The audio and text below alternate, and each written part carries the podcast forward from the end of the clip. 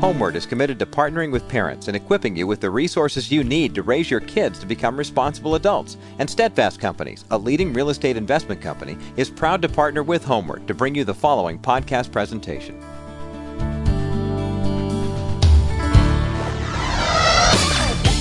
What we're dealing with here is a complete lack of respect. It's just a fundamental lack of respect. If your parents give you respect, then you'll want to give it back just as much. Remember your self-esteem, your self-respect. I'm Jim Burns. Well, not too long ago, a seismic shift took place in the way we view ourselves. Self-respect was replaced with feeling good about ourselves. What seemed to be a good idea at the time has since backfired. We threw self-respect out the window, and so in doing this, we become a society full of disrespectful people. My guest today on Homeward is here to help us turn the tide. Jill Rigby is the author of the book, Raising Respectful Children in a Disrespectful World, and she's here to tell us how we can bring a return to civility and respect back to our society, one child at a time, and hopefully that child is yours. That's coming up today on Homeward, so stay tuned. Homeward with Jim Burns is a production of the Homeward Center for Youth and Family at Azusa Pacific University.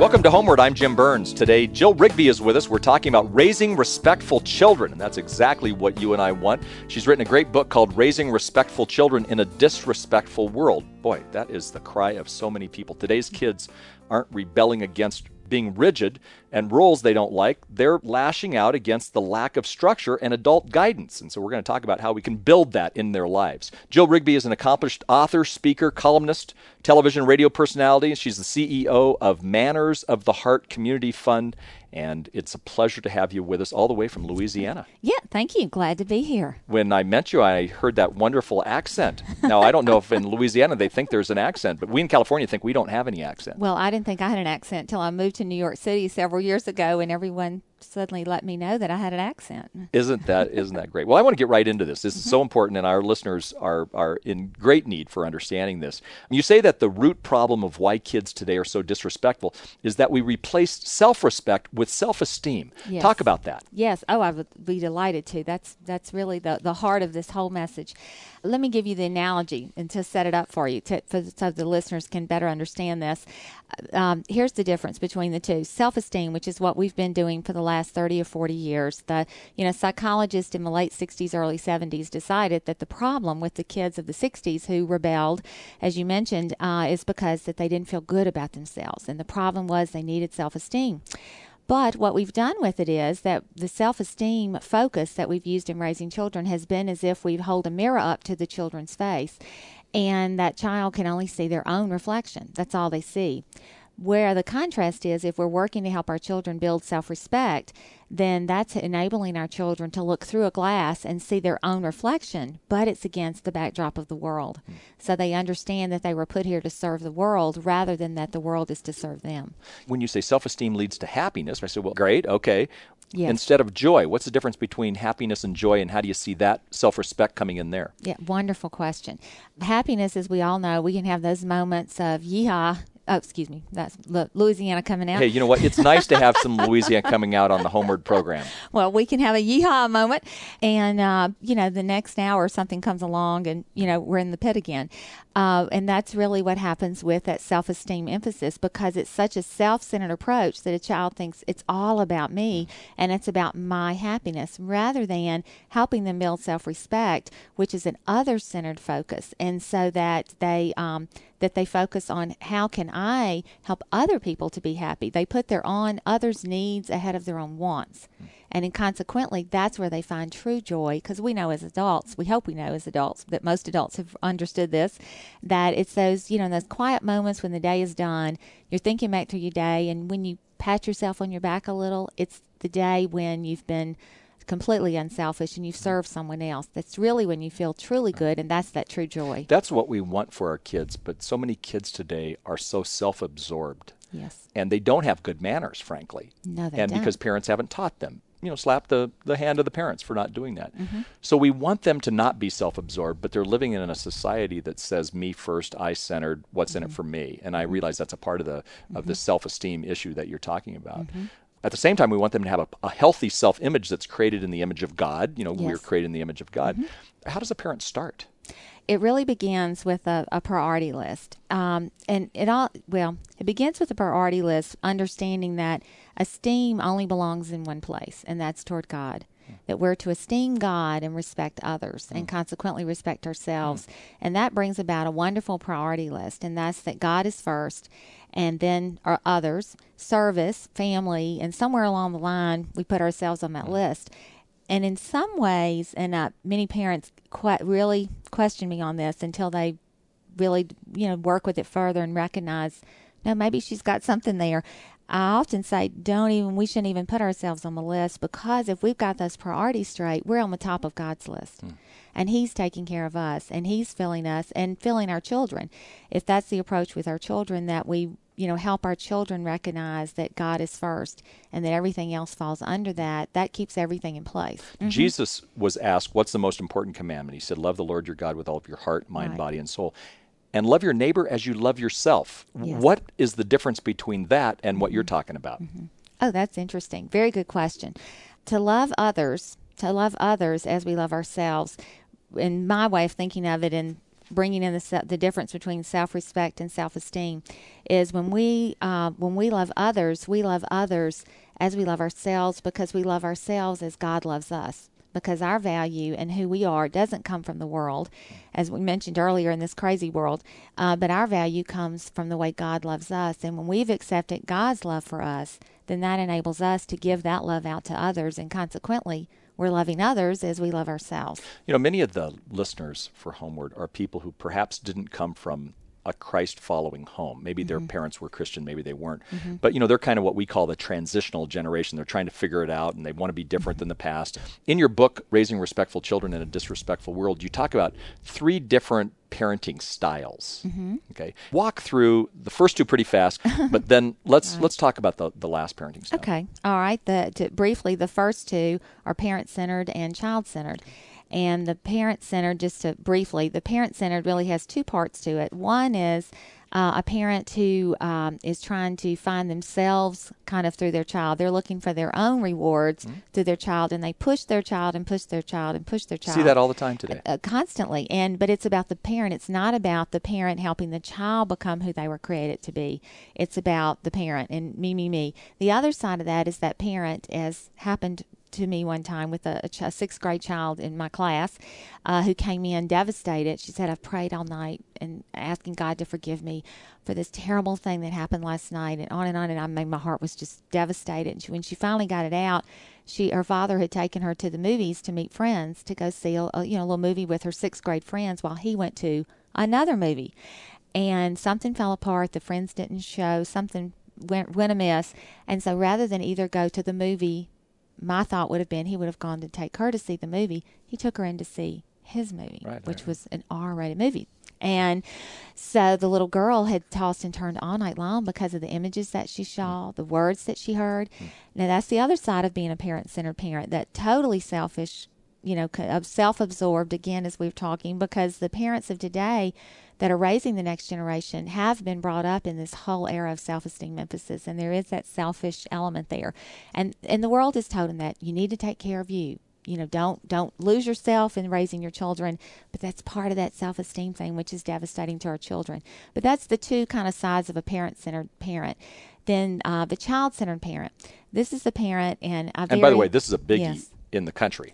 Oh, child-focused, child-centered. Well, I mean, we even have stores now. Yeah. You know, all the stores that have popped up that are all for the children, where, you know, we can accessorize their rooms, you know, in ways that maybe one day they might have their master bedroom in their dream home. Yeah, they may have, maybe the children have the master bedroom. Listen, yes. we're going to take a break, and let's talk mm-hmm. about child-focused, and yes, then let's sir. talk about character-centered parenting, which is where we're going uh, yes. after this break. Jill Will Rigby do. is with us. We're talking about raising respectful children. Don't go away. More to come on Homeward.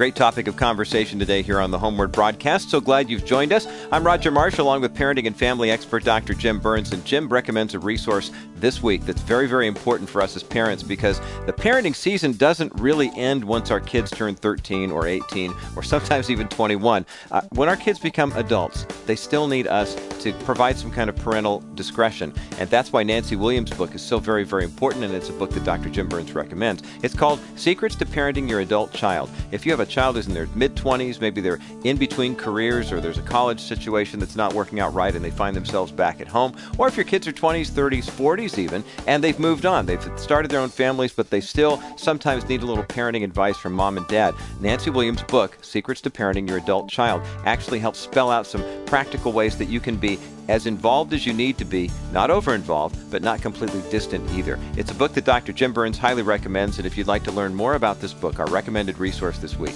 you can just go to homeward dot com, and you'll find a link to this uh, resource. Again, the title is Nancy Williams, Secrets to Parenting Your Adult Child. It's also available where your favorite Christian books are sold. It's from Bethany House Publishers. It's our recommended resource from Doctor Jim Burns and Homeward.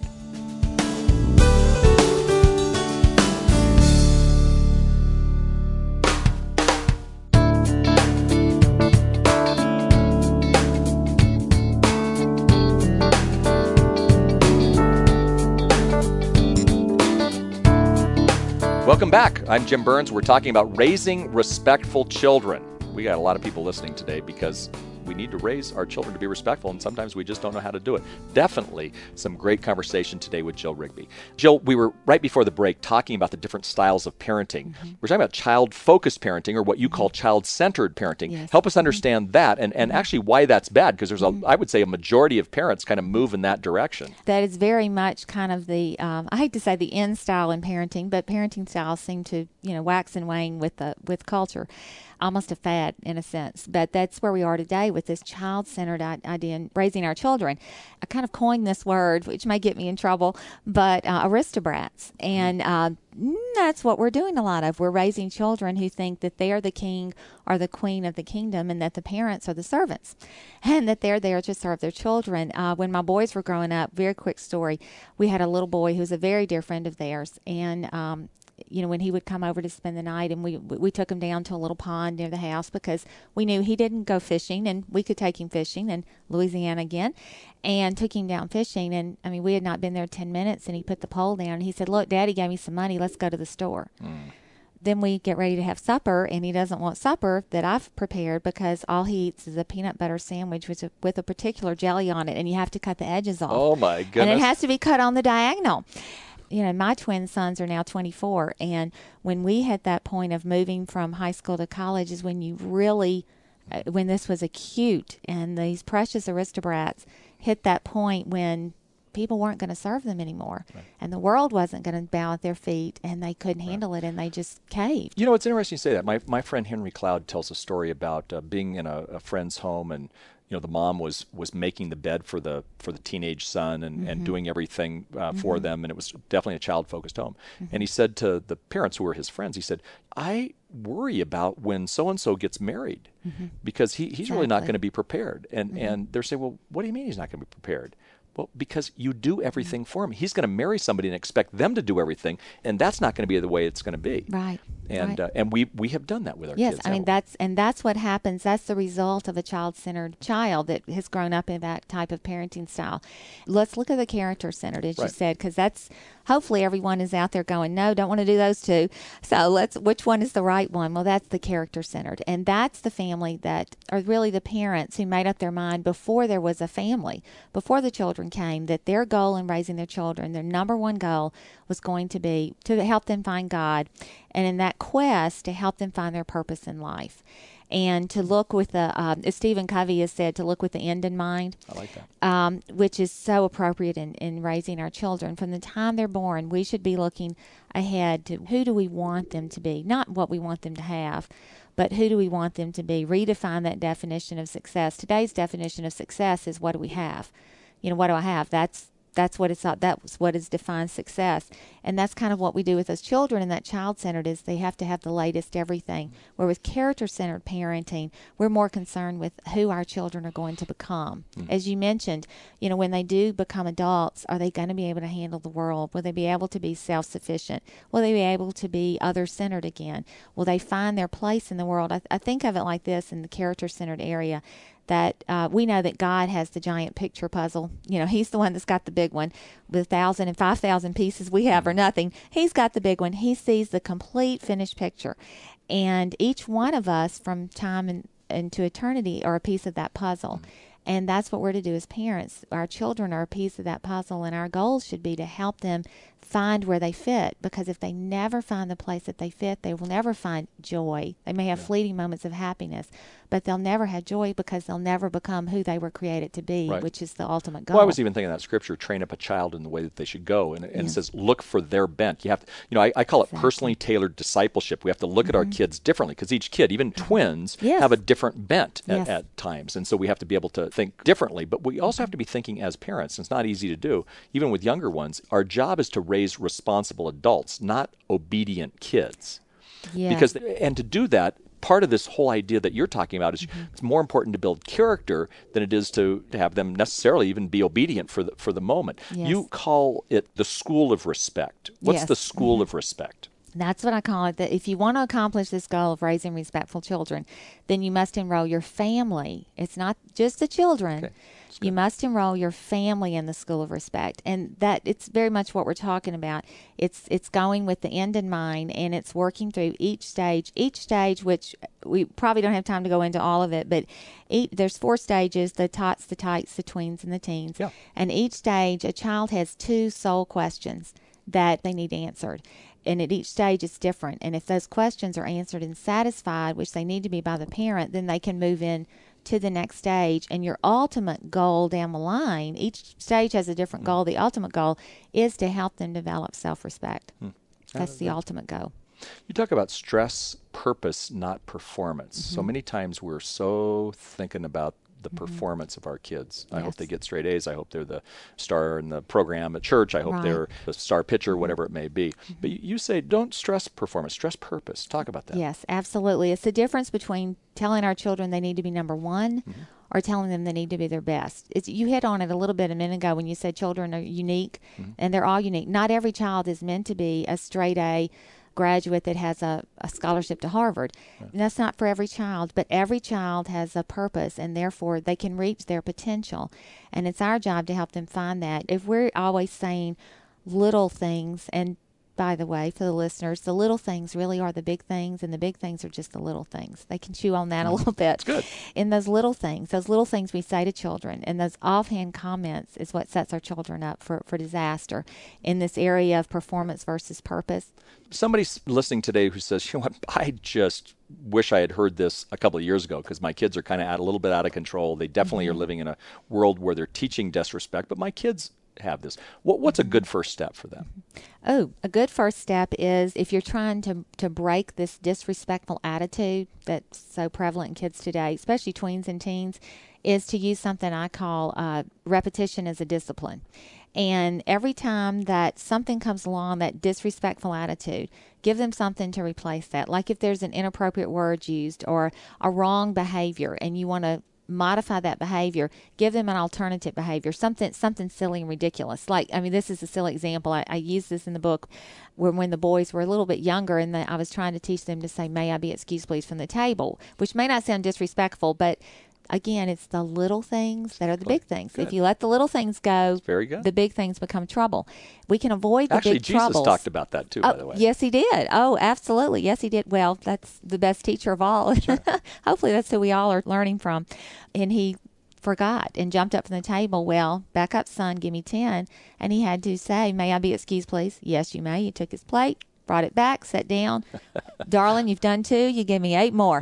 And that's repetition as a discipline. And I can't begin to tell you how that can be used. Teachers use it in schools, with in our, some of our school programs, and parents use it at home. And words, inappropriate words, disrespectful words, mm-hmm. that, of course, where I'm from, yes, ma'am, and no, ma'am, yes or no, sir, that yeah, that nah stuff, you know, get rid of that, make them say it the correct way, you know, ten times. If it comes up again, it's fourteen, comes up again, it's twenty-two. I mean, I've gone up to fifty-six repeti- repetitions, but what happens? But the reason that's so a, a, such an effective way of undoing this disrespectfulness, you're never going to do it by demanding respect.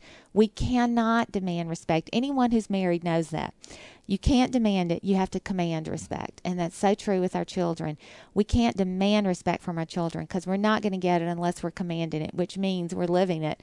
And they will respect us because we're living it and we're giving them twice as much love as discipline, which is the right balance. Twice as much discipline as love, you're setting up for a rebellion. You've got to have twice as much love as discipline.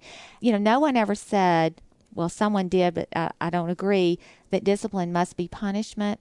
Again, this comes back to this whole character-centered. This is part of that character-centered idea of raising your children with the end in mind. You have to understand discipline, that effective discipline is the discipline you use to change an inappropriate behavior. It's not meant to punish. The goal of discipline, the discipline that works, is one that changes the inappropriate behavior.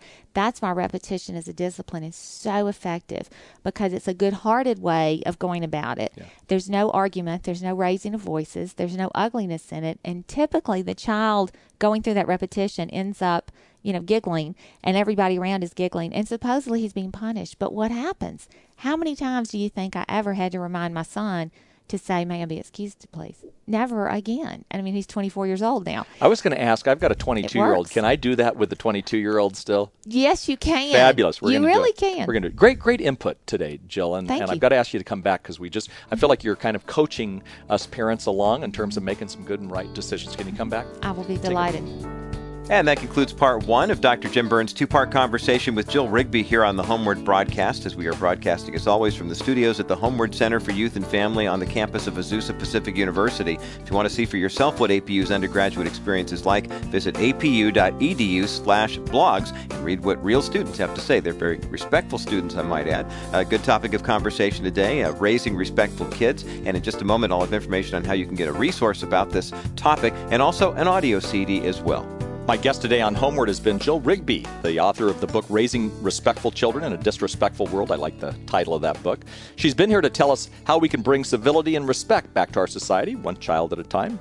I would agree that there is a general sense of disrespect among kids today. But what I've found is that most kids aren't really rebelling against authority as much as they're lashing out against a lack of authority.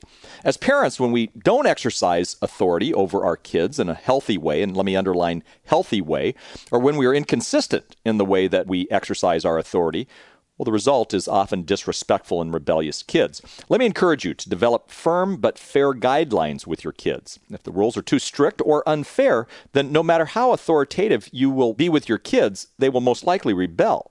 Then make sure that you clearly communicate them to your children. And finally, when you're coming up with and enforcing your guidelines, always keep the end in mind. And the goal of Christian parenting should be to release morally and biblically sound young adults into the world. Make sure that your guidelines and the way that you enforce them all point to that particular goal. Well, if you want more information on raising respectful and God-honoring kids, and here's Roger with more information. Well, I encourage you, if you're not online with us right now, to go to homeward dot com, visit our online resource center, browse through the different articles and tip sheet section of the articles and media tab. You can also sign up for our Good Advice Parent newsletter, absolutely free to do that, by the way. And then, of course, I mentioned a moment ago the audio C D of this broadcast, both part one and part two of Doctor Jim Byrne's conversation with Jill Rigby on raising respectful kids. That'll be coming your way if you include a gift of any amount in support of Homeward. And write to us at Homeward, Post Office Box one six zero zero, San Juan Capistrano, California, where the swallows go. The zip code nine two six nine three. Include a gift of any amount. We'll be happy to thank you for that gift by sending you a copy of the audio C D. You know, Jim, uh, so often we hear from people who talk about how practical Homeward is, and every now and again we hear from kids who are saying, please stop. I mean, it's too practical. Where do you get all this information? But it's a great reminder that we're blessed to be doing what we're doing. Oh, that is so true. I mean, you know, my kids do the same thing. I mean, yeah. I chuckle every day when you say, uh, you know, parenting and family expert. I say, you know, I'm glad he's not interviewing, you know, the Burns girls right. right now. And, you know, it's interesting with that, Roger, because there are times when absolutely We're thinking about raising respectful children. We dreamed that they would always be respectful. They're right. not. They won't be at all times.